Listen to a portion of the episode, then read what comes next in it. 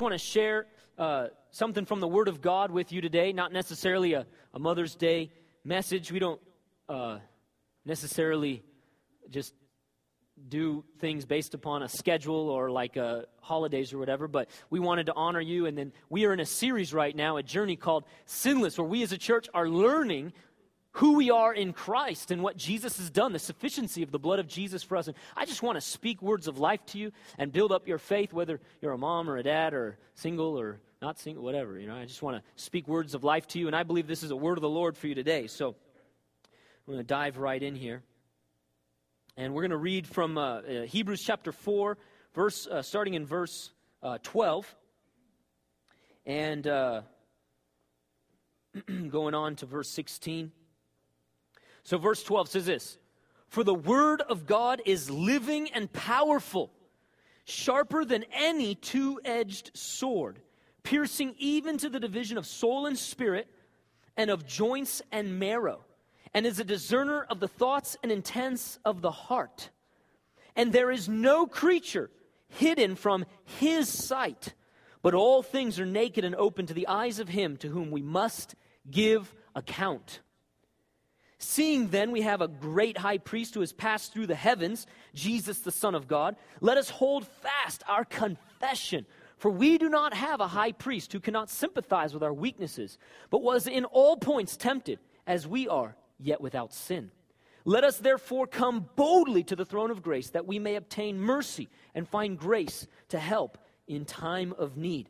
So, those of you who've been with us, you, you probably know this. Those of you who are not, let me just tell you kind of where we've been and just somewhat of a review, but we've been learning really in over this last number of months really in 2012 the lord has been changing the way we think. He's giving us a renewed mind to see things as he sees things to see ourselves as he sees us. And we've been learning that god is a god who is filled with jealous love and he wants us and desires. He created us because he wants us and wants a relationship with us.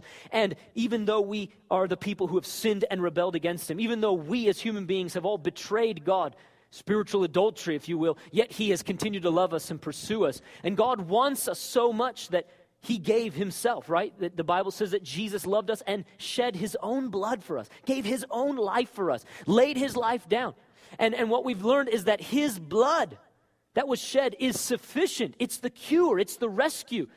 And we've looked at this and, and um, that, that, that because of the blood of Jesus and because we've been washed and cleansed, that we're sinless perfect in Christ, not because of any of our own righteousness. I think anyone here would know that that's true, you know? But there's nothing that we could ever claim on ourselves. We just boast in Him that He is our righteousness. He is our sanctification. He is our redemption, like I was reading earlier. That means that He's the, our right with Godness. He's our holiness, our purity. He is our freedom. And we've learned that literally the blood of Jesus is the purchase price for that. His blood shed for us is a sufficient cure, a sufficient price that was paid to make us perfect, to make us sinless. And yet, how did this work? We've talked about this. Like, how, how did this happen? He shed his blood. But when you and I put our faith in Jesus, and if you haven't done that, you can do that today by just simply bowing the knee to Jesus uh, and saying, Jesus, you're my Lord, and putting your trust in the sufficiency of his blood for us. And, and, and the Bible says that when you have put your trust in Jesus.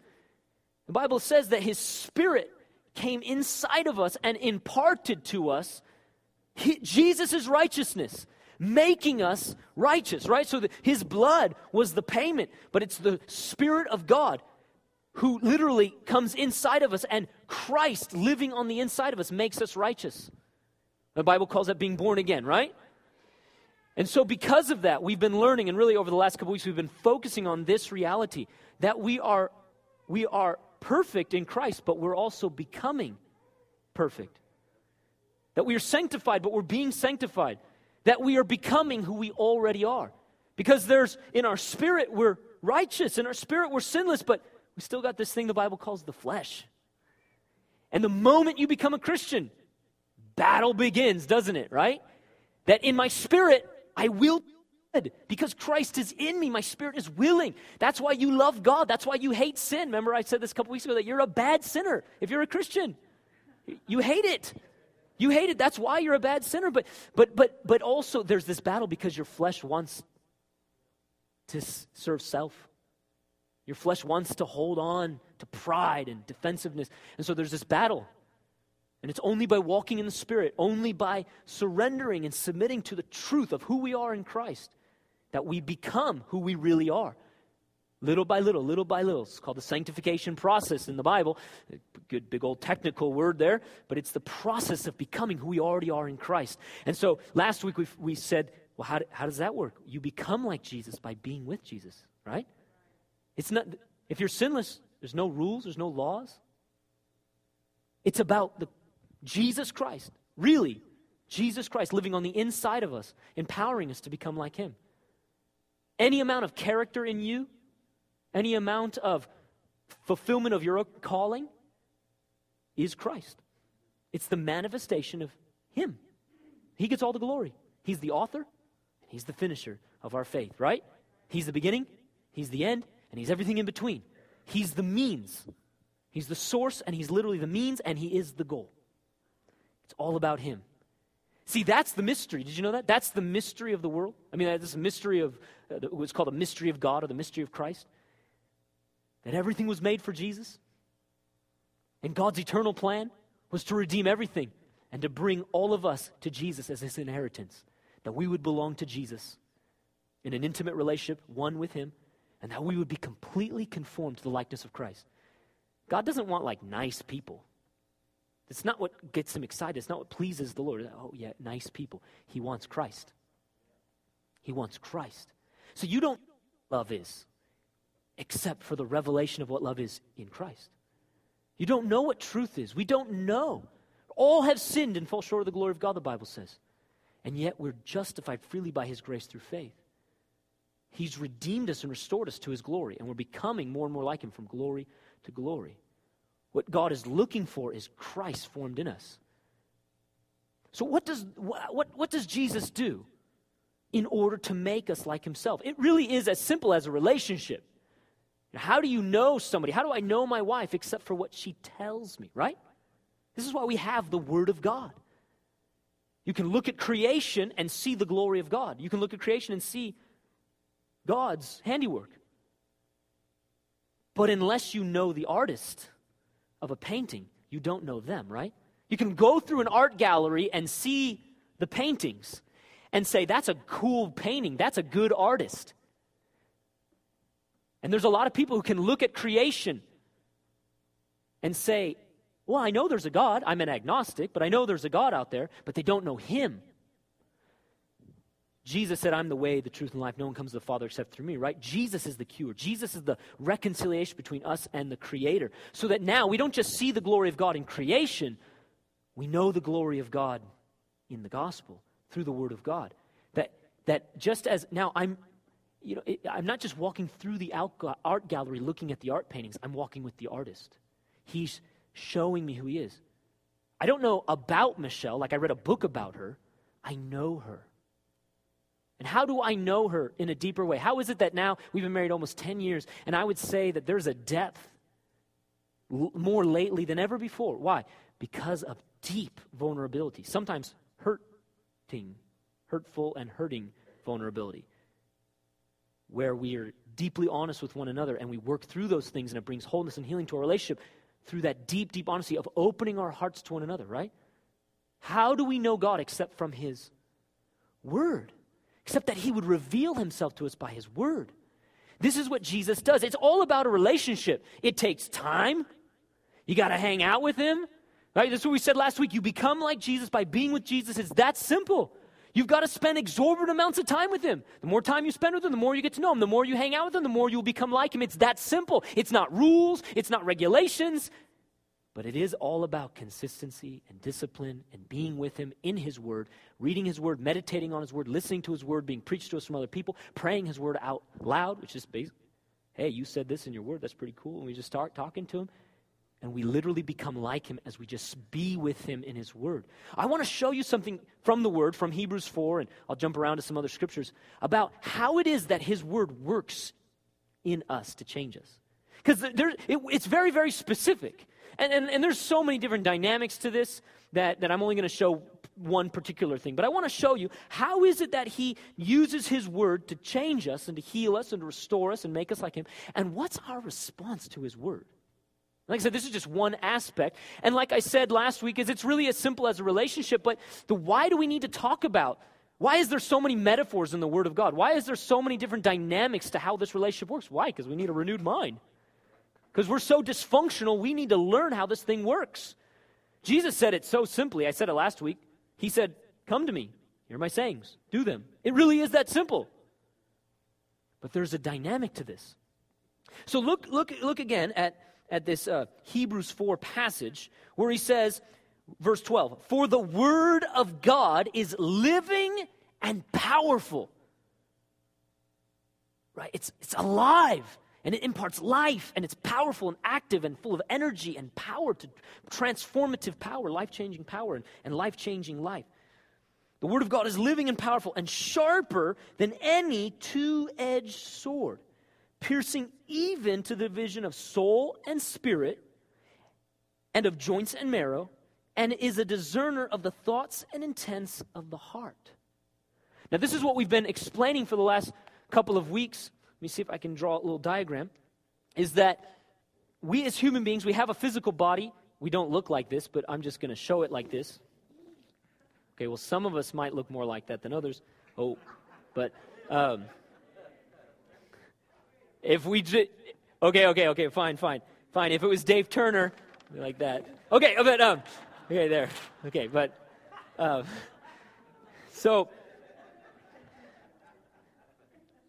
okay, so we don't look like this, but I'm just representing the concept of who we are, right?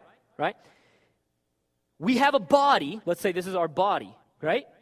And then we, so that's the physical part of us, okay? Yes, your hands and your feet and all that, but also your muscle, your bone, your brain, right? That mushy thing up there that, okay, that like is awesome. Okay, that's your body. But then we have the not physical part of us, what the Bible calls our heart. Did you see that? It said in Hebrews right there that God is a discerner of the thoughts and intents of the heart. Now, it's not talking about, it can sometimes refer to the physical thing. We have a physical heart. But in the Bible, in Old Testament, New Testament, the heart is referring to the midst of us, the inside of us, that internal part of us that you cannot necessarily uh, uh, uh, dissect. Okay? So, so just like we would use the word um, the heart of the matter, right? Or, or the, uh, the heart of an issue, right? Or the, uh, the heart of a watermelon. Does, does a watermelon have uh, four, val- you know, four compartments and valves and arteries. No, no, no. The heart of a watermelon, the, the midst of it, the inside of it, right? And so the Bible refers to your heart as the seat of your mind, will, and emotions, the inner being of who you are. And that's the Old Testament kind of just did that, just your, your, inner part and your outer part, your heart. Okay? And so you have a heart, right? So it's, but it's not referring to your physical heart in this text. It's not usually the Bible is not referring to that either. It's referring to the inner part of you. And what we've been seeing, though, is that we also, in our heart, in the inner part of us, there's another dynamic going on. We have a spirit and we have a soul. So, the, the way to really understand the spirit and the soul, again, this is just to understand the concept, right? Would be to understand that your spirit and your soul are in your heart. I don't know if you could see this in the text, but look, look at that again. For the word of God is living and powerful and sharper than any two edged sword, piercing even to the division of soul and spirit and of joints and marrow, making a metaphor or a comparison to like bone right there, and is a discerner of the thoughts and intents of the heart. Why, why does the author of Hebrews use the word spirit, soul, and heart all in the same text? Because there's a distinction between them. And you see this all throughout the scripture in 1 Thessalonians chapter 5. Paul says that God would sanctify you, spirit, soul, and body. Why does he say that? Spirit, soul, body. That God is the one who is sanctifying us, making us more and more like Jesus, spirit, soul, and body in that particular order, saying from the inside of you to the outside of you. So th- there is in this passage, as well as other passages, where your, your spirit and your soul are described as being in the midst of you, in your heart. And there are two components or two dynamics to your inner being. The Spirit actually is called in, in 1 Peter uh, 3 the hidden person of the heart. The hidden person of the heart, hiding. Can't really see it or discern it. But your soul is not the hidden person of the heart, the outward person of the heart in that sense. Uh, your soul, the word soul actually is where we get the word psuche, or, or I'm sorry, is the Greek word psuche where we get our concept of psychology. What are you studying when you study psychology? What are counselors looking at? Are they dissecting your brain? Are they dissecting your physical heart? No. They are looking through observation at your mind, not necessarily your brain, right? Your brain is the physical, like, computer, if you will, that runs all this stuff, but you have, your mind is more than your brain, right? Your mind, your will, your emotions. What is a therapist? Come on, we all know what a counselor does, right? How does that make you feel? Right? What are they doing? They're talking about your soul. They're talking about your psuche. They're a psychologist. And why is it that they can see your soul? Why is it that I can see your soul? Because the Bible says, out of the abundance heart the mouth speaks. The Bible says, the eyes are the window to the soul. I can look at you, especially with the anointing of the Holy Spirit, using some spiritual gifts, and I can see what's going on in your soul. I can see by what you say, everything you say out of your mouth. I know what's going on inside of your heart, in your soul. Why? So a psychologist can ask you questions and help you to find out, you know, your, your feelings and your way you think. And, and there's behavioral therapy, right? That's referring to your will and your actions. There's cognitive theory, uh, therapy, which is dealing with your thoughts. And there is more of the emotional, how does it make you feel, you know, skittish, right? All, different theories of psychology that they're all focused on your soul, okay? because it's not the hidden person of the heart. And so, the soul, you could say mind, will, emotions, probably even your consciousness. Your consciousness, meaning, you know, like the, the thing inside of you that, that God put there to know what's right and wrong, and that thing can actually be broken just like the rest of us, right? And, and we've talked about this that, that, that when we uh, when, we, when we sinned, when we rebelled against God, our spirit died and it fractured everything else in the midst of us. So our mind and our will and our emotions got all messed up because our spirit was dead. Because our spirit is the, is the, is the uh, breath of God, the essence of God on the inside of us. And our spirit was created for, for us to be at the source from which we live, uh, in which God gives us life. And so when Jesus resurrected us, when, when, we be, when we put our trust in Jesus, as you remember, we've been talking about this, that our spirit was born again. The Bible makes it very clear that, that, that it's in your, your spirit, that the Holy Spirit and your spirit are one. 1 Corinthians 6. That your spirit and the Holy Spirit are one. And because the Holy Spirit is in you, your spirit is righteous because of the life of Christ on the inside of you. But the Bible makes it very clear that we still have our mind that needs to be renewed. The Bible literally says that our soul still needs to be saved. that sounds funny, right? It's because we usually think of saved like go to heaven or not go to heaven, right? But the Bible literally uses the word saved to refer to the fact that our soul still needs to be redeemed, to be renewed, to be sanctified, to be delivered from the things of this world. And our soul is the medium between our spirit and our body and the rest of the world. Like I said, like I'm talking to you right now. You're hearing my voice. Right? Physically, you're hearing my, my physical body make sounds, but you're hearing what's coming out of my soul. It's the medium. And so that's why, like, that's why you say dumb things to your spouse, right? That's why you think wrong thoughts, because it's all coming through your broken uh, soul, okay? and that's why, um, and so here, here's the deal. So, uh, a psychologist can look at these things, but they don't know they can't see your spirit. The only person, the only thing that can show us who we are in our spirit is the Word of God. That's why it says, For the Word of God is living and powerful and sharper than any two edged sword, piercing even to the division of soul and spirit. Only the Word of God can reveal to us who we are in Christ. And the Word of God actually makes this cutting. The Word of God is like this surgical tool the high, you know, the greatest, most uh, powerful, accurate surgical tool to actually make a distinction of who we are. And it's only by the Word of God that we can really see what Jesus has done. It goes back to what I said. You can look at creation, you can see God, but you don't know who you are except by the Word of God. You don't know what Jesus has done in you except from what the Word has said about you. That your spirit is now born again and that you're sinless and righteous. You wouldn't have known that except that the Word of God says it. And how come Dave Turner can say those kinds of things? Is it like nice little pop religion, pop positive thinking? No, it's in the Word. It's in the Word. It's what the Word of God says about who you are in your spirit. And you say, but I still have this struggle going on inside of me because you still have a soul and a body. And the, and the Bible, basically, when the Bible uses the word flesh, is referring to the soul and the body, the realm of the not God part, you know, the part that's still got some issues here. And what the Lord wants to do is He wants to sanctify and cleanse and purify and redeem all of this. So that's what 1 Thessalonians 5 is talking about. Literally, the life of Christ on the inside of us. We've talked about this kind of like a seed of righteousness, producing God's fruit and changing and transforming us, and then changing and transforming the world around us.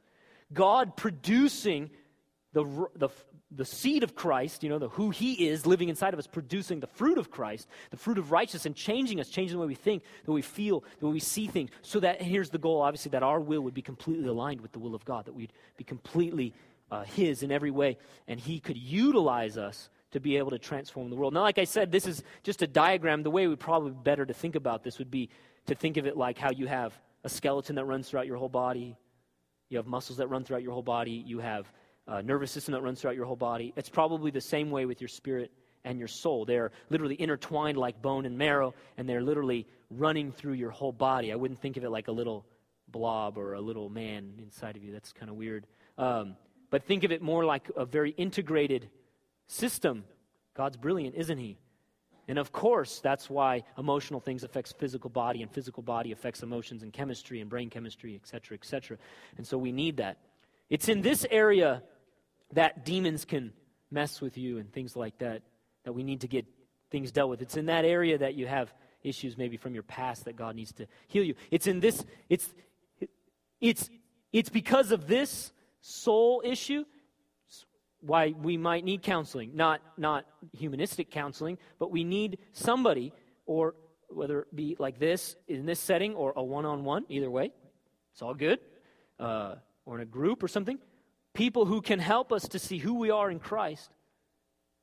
And then we can help and help us to deal with some of these things going on in our soul. but if you have like a counselor who's just focused on your behavior or your thoughts and they don't know who you are in Christ, it's not going to help you to really overcome. In fact, it can be actually very detrimental because you begin to focus on your problems, yourself, your past, and you get stuck there.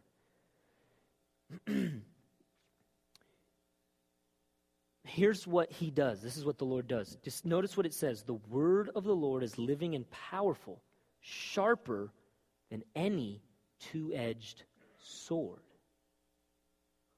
That's kind of frightening a little bit, yeah? Like, whoa, wait a minute. The word's like a sword? Yeah, that means like when you're hearing the word preached to you, yeah, Jesus coming at you with a sword right? Like Revelation 1, he's got a sword in his sticking out of his mouth. Same word, double edged sword, coming at you, right? Yeah, a lot of Christians, they think Jesus got a fork in his mouth. Feed me, right? No, dude, he's coming at you with a sword. That was funny, you know? No, I'm just messing, right? You get that? Fork. No, he doesn't have a fork in his mouth or a feather or something like that, you know? Make me feel good, you know? Feed me, feed me. Pastor, I don't feel fed. Do you feel cut? you know? That's, that's what people should do. Uh, why'd you leave that church? I wasn't getting cut enough. Now that would be good, huh? I need to get cut with the word. The word of God is a sword. There's other metaphors for the word that are very, very important. Light, a mirror, a lot, a seed. Okay, but think about this here. The word of God is coming at you like a sword. Now, listen to what it says here in verse 13. And there is no creature hidden from his sight. That's not a typo. Who's it talking about? Jesus, right? He is the Word. That's why the Word is living.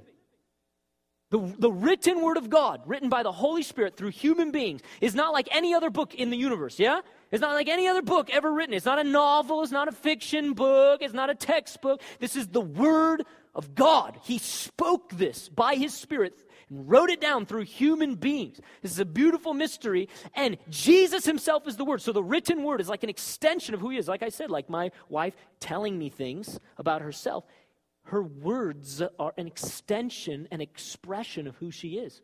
How do you know someone except by their words. So, this is Jesus revealing himself to us, speaking to us who he is. And it's literally the word of God, powerful and living and active and life changing, coming at us like a sword. And you notice what it says here that no creature can be hidden from his sight, but all things are naked and open to the eyes of him to whom we must give an account. There's a piercing, there's a searching that happens with the sword of God's word. Here's, here's what happens the word of God comes at us to cut at this, this dynamic right here. Makes a division between soul and spirit and searches the intents and the thoughts, the motives, the desires, not the what we do, but the why I do it. Deep inside of what's going on inside of me. Now remember when Jesus said in Matthew 26, he said, he said, Your spirit is willing, but your flesh is weak. That's the sword of the word cutting and making a division. Right? Remember when Paul, we, we looked at this, when Paul says, Man, man, I, I got sin in me, but it's my flesh. It's not me anymore, it's my flesh. But my inner man is the one who wills to do good. And remember, Paul, he was, he was describing how there's this battle going on inside of him in Romans 7. But that the sin is in his flesh. But he was saying, My inner man wills to do good. What was Paul doing? Paul was allowing the word of God to make a division, and he was showing us how to do it ourselves. Romans 7, where he understands, yeah, yeah, I got some stuff going on in here, but that's not who I am anymore in Christ. I'm dead to sin and I'm alive to God. I'm a new creation. The old things have passed away, but the new have come. I'm a new creation. In my inner man, I will to do good. My spirit is willing. And this is what Jesus was doing. He speaks to people, and when the word of God goes forth, he reveals to you who you are in Christ, and He empowers you to walk with Him.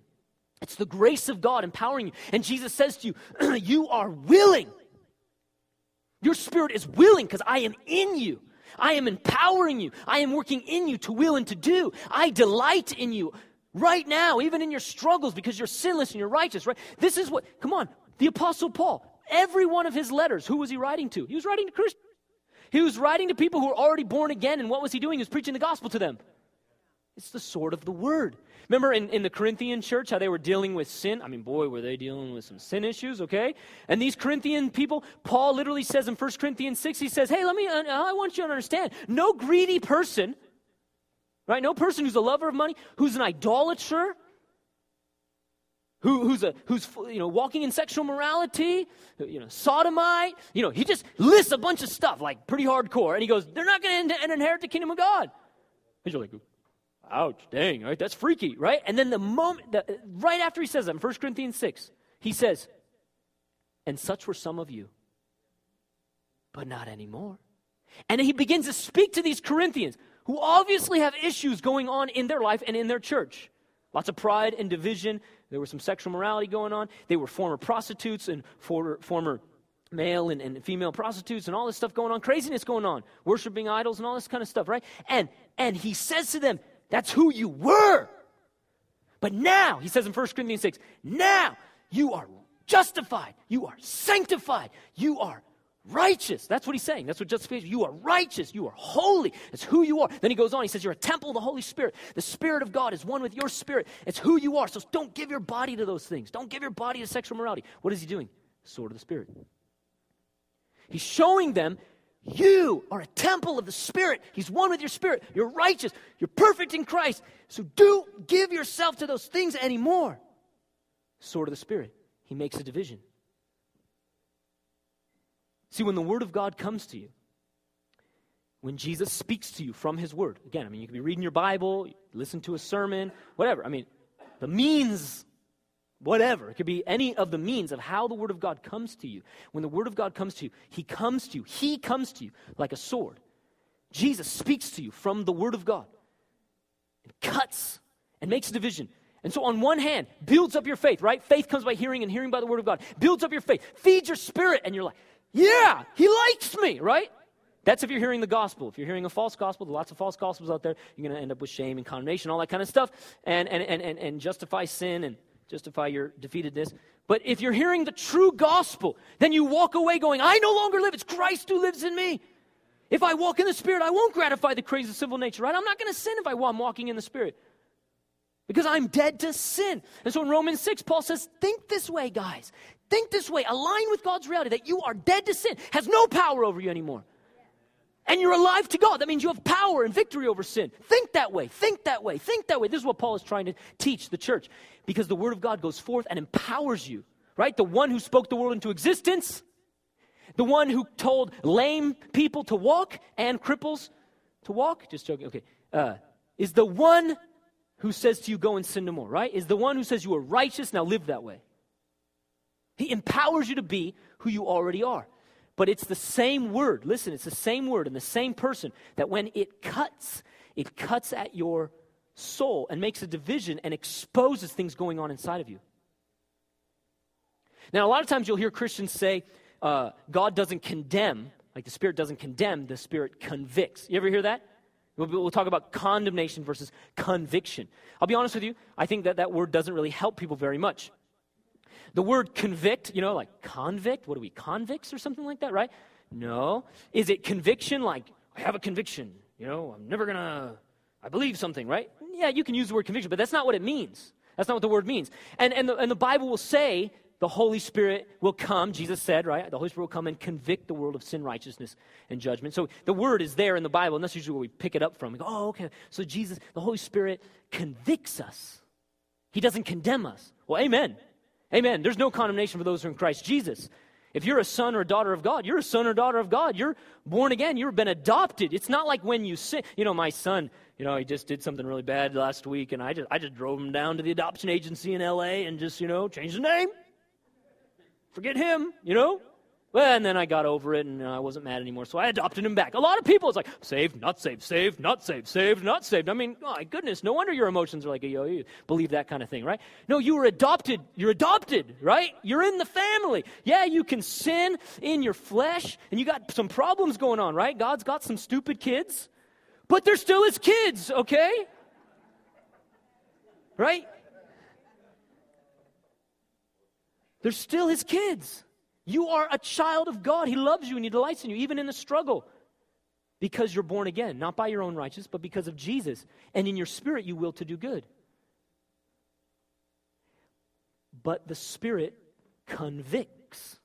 The Word comes at us and shows us who we are in Christ and exposes stuff that's going on that's not of Him. The word convict literally just means to expose. In fact, I don't think I'm going to use the word convict anymore, except that Christians use that word a lot. You know, people will say, will say, God doesn't condemn, he convicts. Cool. But let me explain to you what that word really means. Go to Hebrews chapter 12.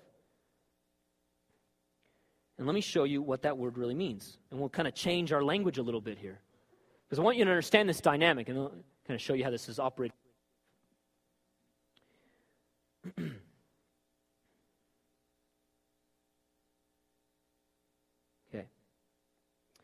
So watch, watch this in, um, in verse 5, Hebrews 12, verse 5.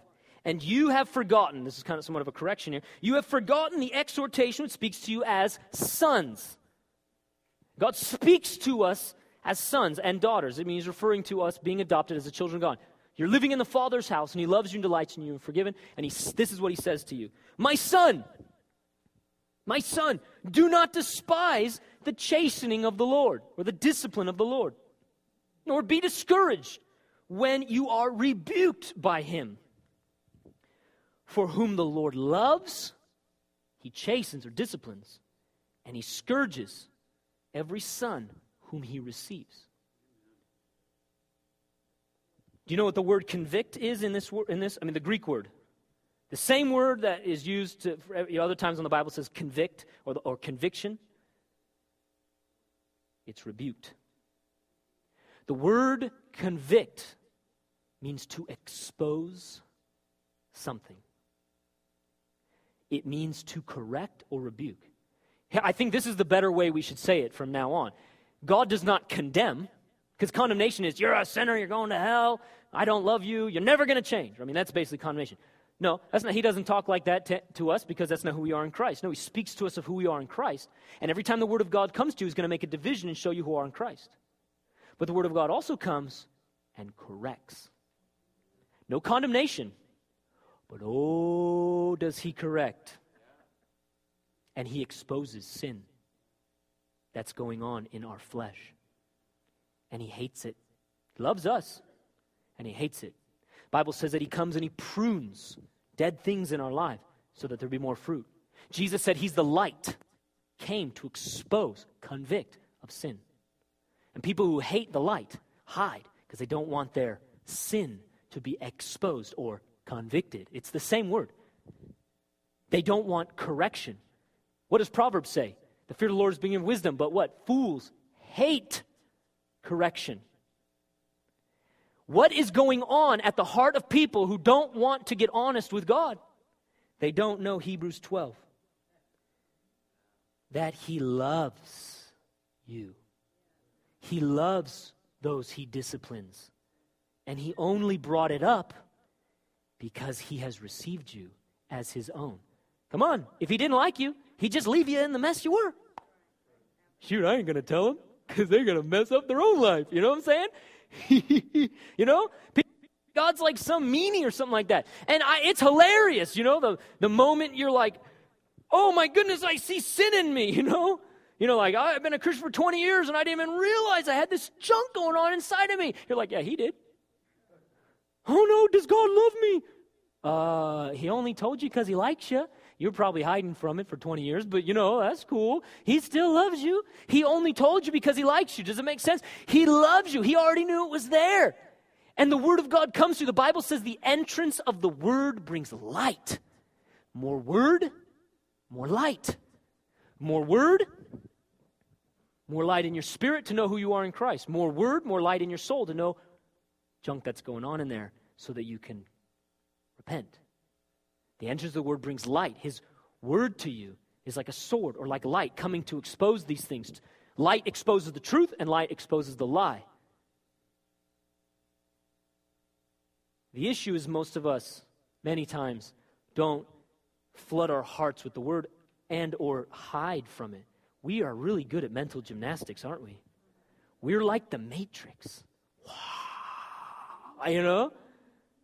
Just avoid that, you know? oh, I didn't like that word. I'm going to another church. You know what I'm saying? Like, oh, I didn't, I didn't, I didn't really like. I, I didn't get it. I, I just didn't understand the message. You know, I, just, I didn't get it. You know, I mean, I was just wondering when lunch was coming. I didn't get it. Yeah, right. Matrix. You know, right? Jesus said there's four different types of soil. The hard soil. I, I didn't like that sermon. You know, the rocky soil, the thorny soil, the good soil. He wants to speak to you. He wants to cut away things that are not life to you. He wants to expose lies you believe, cut away the false self. He wants to set you free from those things that are ensnaring you demonic things, lies, bondages, sin, hidden issues in your life that He wants to cut away and deliver you.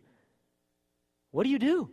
You just show up, come to Jesus, and you submit to the cutting of His word you know, you don't grab the rusty knife and try to cut yourself open, you know, but you just come and you lay on the gurney. You go, yeah, just, just have whatever, just do it, you know? You just come and let the surgeon who knows how to cut away and show you this is who you are in Christ. This is who you are. That's not who, you're, you're not that sinner anymore. Now walk worthy of the calling that you've received. Walk worthy of this. It's not who you are. This is who you are, right? I remember uh, uh, probably the time I've been corrected the worst. The best, I don't know. What do you call that? The best or the worst? Both, yeah? It's like a sword. Ouch, you know? Uh, I was, uh, I still remember where I was. I remember all the details. It's just like really, I mean, the Lord's corrected me a lot because He likes me. Yeah? He loves me. He tells me what's going on in my life. and, uh, um, so I remember I was on my face in a prayer room at Life Pacific College where I was a student there. I think I was a senior. I was full of pride. And, and uh, I, I had, I had some major, I loved the Lord, you know, and I was um, seeking the Lord all my heart, but man, did I have some Pharisee issues. I had some pride. I had, uh, uh, I didn't know that. And um, I just had so many anger issues, you know, not just because of my upbringing, but just because of my own choice and fears of rejection that would cause me to judge others, you know, reject others before they can reject you. That was, it's really a good motto, actually. So, just joking. That was a joke for those of you who don't get that part. Um, so some people are like, oh, that's a good one. I'm going to write that down. you know? so I remember uh, being in the room, and I was going through the book of Ephesians, you know, memorizing it, study it in the Greek, you know, all that kind of stuff. It's a good book, by the way, too. And, and uh, I'm praying it because lots of prayers in Ephesians. I'm praying it. And so I was praying for Jesus' church, and I was praying for the church because I was mad at the church. And uh, just, you know, God, change the church, and, you know, sanctify your bride, and da da da. And I don't know, I was probably with some sort of judgment coming out of my mouth. And I'm telling you, I mean, Jesus came he looked me in the face, you know, and that, what I mean by that is not like physically, but like spiritually, you know what's going on. You know he's there. He's, and he just said, I love my church. I mean, I never felt more scared. Like I was freaked out. I never felt more loved. Totally. Like it's condemnation. You don't feel loved, right? It's not condemnation, it's, it's rebuke, it's correction, it's conviction conviction is intense. He came and he said, I love my church. Dude, he was like, You better stop it. You need to stop. Your heart's wrong. And I repented right then. I repented. I said, oh Lord, I'm so sorry. Lord, give me, give me your love for your church. And I remember, uh, you know, two years later, praying for the church, and and you know, I pastoring people. and I felt so much affection and love for the church. The Lord had broken off so much of the anger. Still, I'm still growing, obviously, but just in two years, the Lord had just given me his heart, full of compassion for his church, real desire for his church, not anger.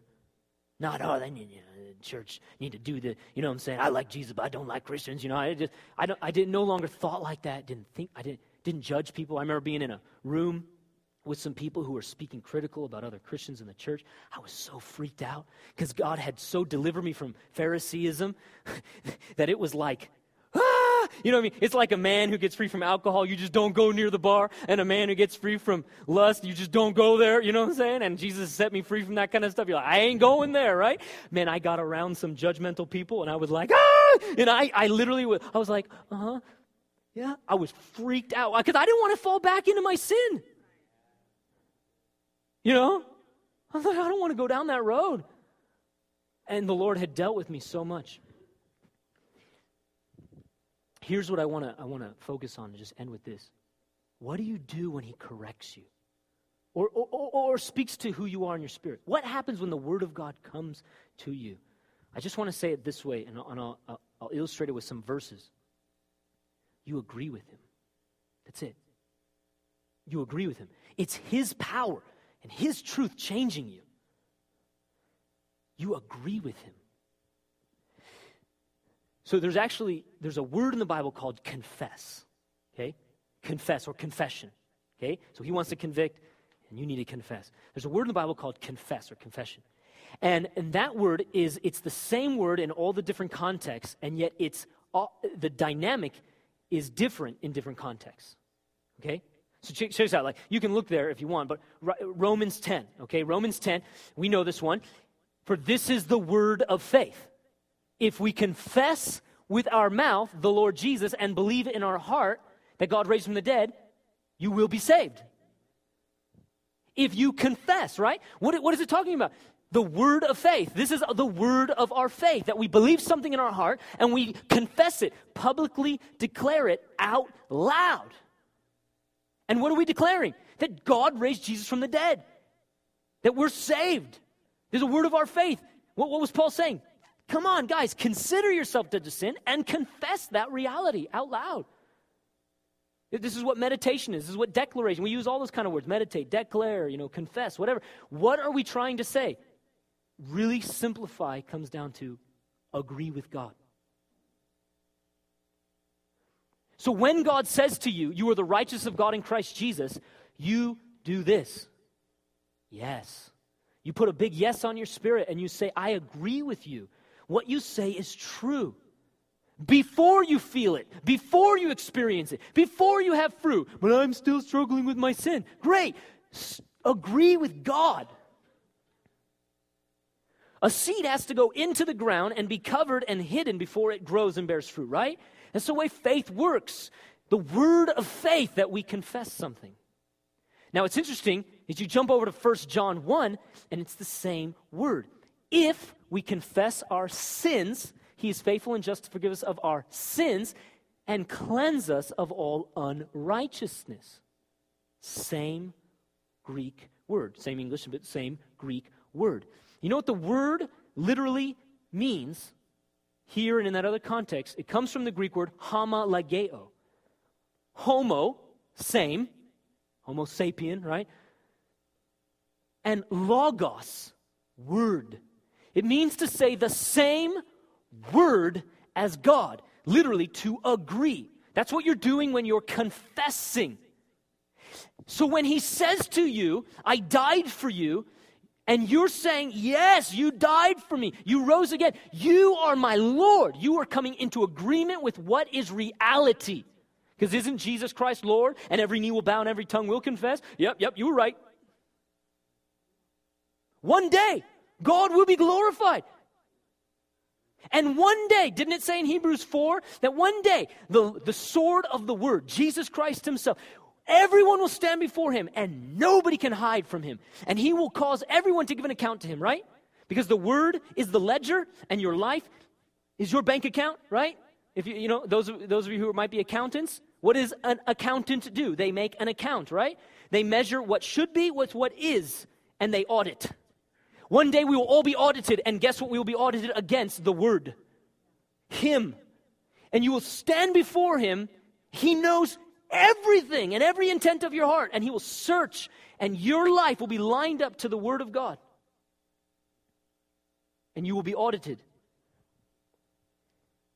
And what the Bible is saying is that here on earth, before you see it and feel it and all that stuff, that you confess it and you come into agreement with God and say the same word as God. So, what do you do when there's sin in your life? What do you do when you think that judgmental thought to somebody, towards somebody in the church? What happens when you entertain some impure thought? What happens when you say something rude to somebody? Or what happens when, like I said, Jesus comes to you and says, I want to deal with this issue in your life? You, you didn't even realize it. But man, there's so much pride in you. I've told you before that one time I'm, I'm in a class and teacher was talking about something and it was definitely bothering me. And I go into my room to go talk to the Lord, and the Lord literally was like a spiritual mirror. He just put a mirror in my face and said, This is you. You're full of selfish ambition. You've made everything about you. You've made ministry about you. No, no, not me, Jesus. I love you. It's all about you, Jesus. And he said, No, it's all about you. It's all in the same time. And he was telling me about the church thing too. It all came at once. No, so we're just going to deal with this. And what do you do when he shows you something you didn't even realize was there? Oh, condemnation, shame, beat yourself up, right? Because that's what agreeing with God is? No, there's no condemnation. That's not agreeing with God. That's just a great way to never deal with your issues. You agree with Him. You say, yeah, that's sin. That's pride. And you say, I agree with you. When the sword of God's word comes to you and reveals to you who you are in your spirit, you say, Yes, I agree with you. That's who I am in Christ. And you declare it and you confess it and you say it back to God. And when He reveals something going on inside of you, you say, Yes, that is the hidden motive of my heart. And I hate it.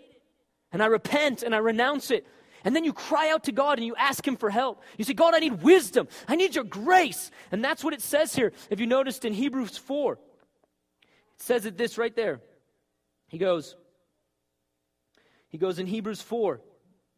He says, So let us, he says, um, seeing then we have a great high priest who has passed through the heavens, Jesus, the Son of God, let us hold fast our confession. What is he talking about? Our confession of faith of who we are in Christ and what Christ has done for us. You hold fast to that promise that God has made to you. Remember, we talked about how his promise brings us into his very nature, calls forth our destiny.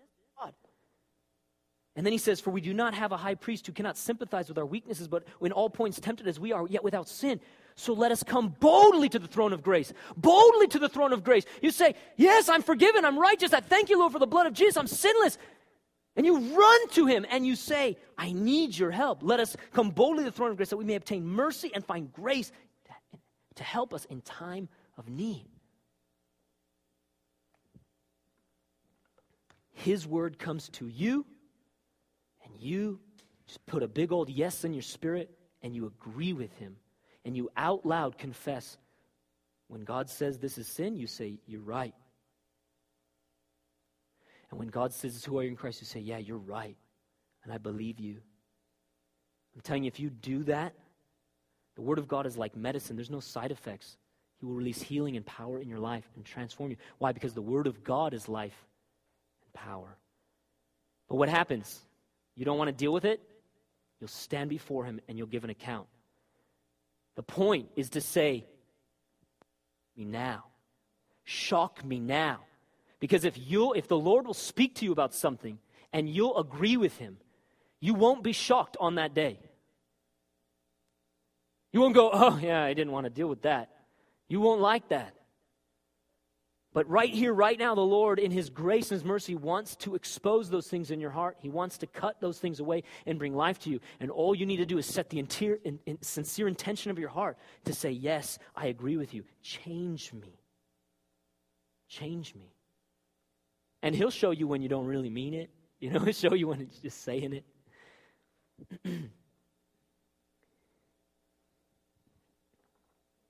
this is what I've done before the Lord. I mean, there was times I didn't feel like God loved me. I didn't, I didn't believe it. But I heard the gospel preached to me, struggling with shame. And I listened to the word of God. I said, oh, I, I, I, don't, I don't even believe this, God. I mean, I'm just, I just have this policy with God. I'm super honest. And I don't mean I blame him and call that honesty. I mean, like, God, I, I, I, don't, I don't even believe this. This doesn't even register in my heart, Lord. And I say, but, but your word is true. I agree with you. And in my brokenness, in my stubbornness, in my skepticism, I have thoughts like the rest of you. I have struggles like the rest of you. But in that place, I said, I will only say what you say. And the Bible says if you'll endure with patient faith, the same kind of faith in the third quarter when you're losing as the first quarter when you're winning, and you have that patient faith to say, God, I'm only going to say what you say. I'm going to agree with you. And then as you're go- doing that, and you come to God, and He says, You know what? He says, David, you're offended at me. You believe lies. You think I'm the one who's done these things, or you think I'm the one who's analyzing and condemning you. That's not me. You believe lies, David. And I go, I do? Oh, God. And I agree with him. And that's what has transformed my life to break judgment and criticism in me, to break fears of rejection and fears of failure in me, to break lust or impurity, break anger, addiction to anger in my life, and to cause me to do what? Learn to love, to trust Him, and to just love. Amen? Because that's the whole point. Faith working itself out in love. Let's go ahead and stand and agree with God. Amen?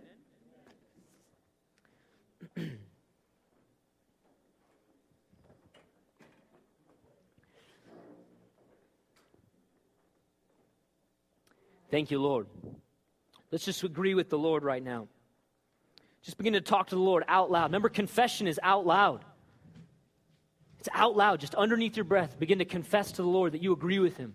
Just say, Thank you, Lord, for your word. You don't have to repeat after me. Just pray in your own words. Just talk to Him.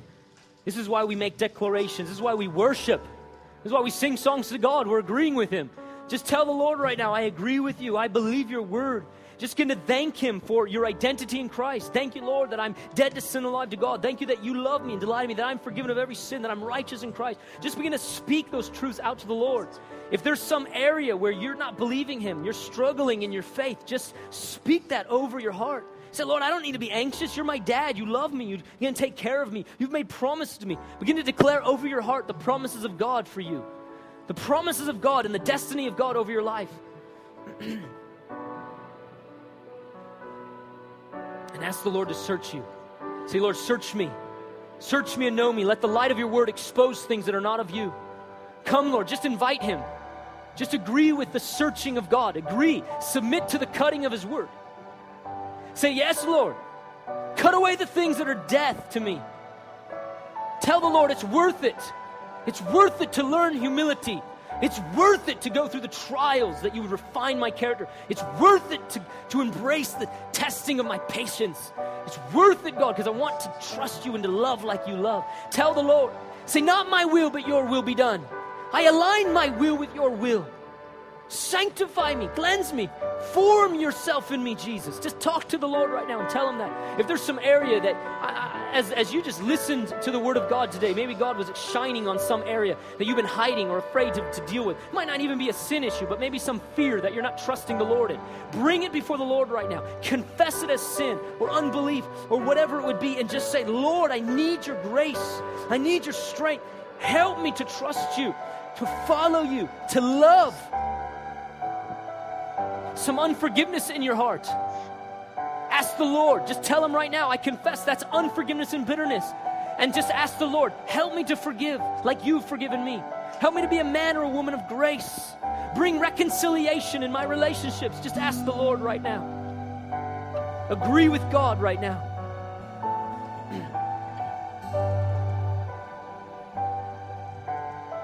Thank you, Lord. Thank you, Lord. Thank you, Lord. We're going to have prayer teams here in just a second. We're going to wrap up and we're going to have prayer teams in the back and but if there is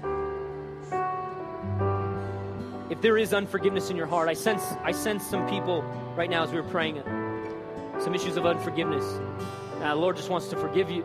Forgive you. I'm sorry, He just wants to free you from that. Forgiveness doesn't say that the that the that the uh, offense was was okay. It just releases it to the Lord. If you're dealing with unforgiveness, the Lord wants to, to, to minister to you on that. If it's with your mom, even specifically, the Lord wants to minister to you. And so, just encourage you if you need a bless, if you're a mom and you want a blessing from the prayer teams, or if you're dealing with forgiving your own mom or forgiving anyone, I want to encourage you to go back to the prayer teams. Maybe a married couple where you just need to deal with that. The prayer teams are there for you. Maybe even an offense towards God where you you are blaming God for that. It, it's not wrong to be mad at God. It's just He didn't do it. He's a good God, and we need to release those things to Him and receive His goodness. And so, if you're struggling with, it, the Lord wants to set you free. And I also sense that there was somebody here with a, a problem with your left eye. Maybe maybe some maybe like a something I saw like a line over the eye, maybe the blindness, or maybe a cut or a line over that left eye. And if that's you, we'd love to just pray for your ministry because the Lord wants to release healing in that eye. But this week, you stand in faith, amen? You agree with God and you persevere. You persevere. Man, you know, the Lord has set me free from so much fears, so much fear of failure, which is such a deep issue in my life. And I've just walked in such confidence. And yet this week, I, I, I felt so anxious. I haven't felt that way for a while. Like, God, what's going on? I don't like this feeling. I liked it better being free from that, right? I go, oh, I remember what this feels like. What did I do? I didn't do it perfectly. I just took the word of God. I went back to his promises. I went back to his word. You know what else I did? I went back to the word, the corrections that he's brought me. He said, David, get your eyes off yourself. Endure in faith, David. And I had to go back and I had to stand on that word. This is how we gain victory, amen? By faith. So stand in that. Worship team's gonna lead us in worship. There's prayer teams in the back. If you need, you're free to go. Bless you. Have a great Mother's Day. Go be a blessing. Men, call your moms, right? And uh, and women, I guess. Call your moms. But oh,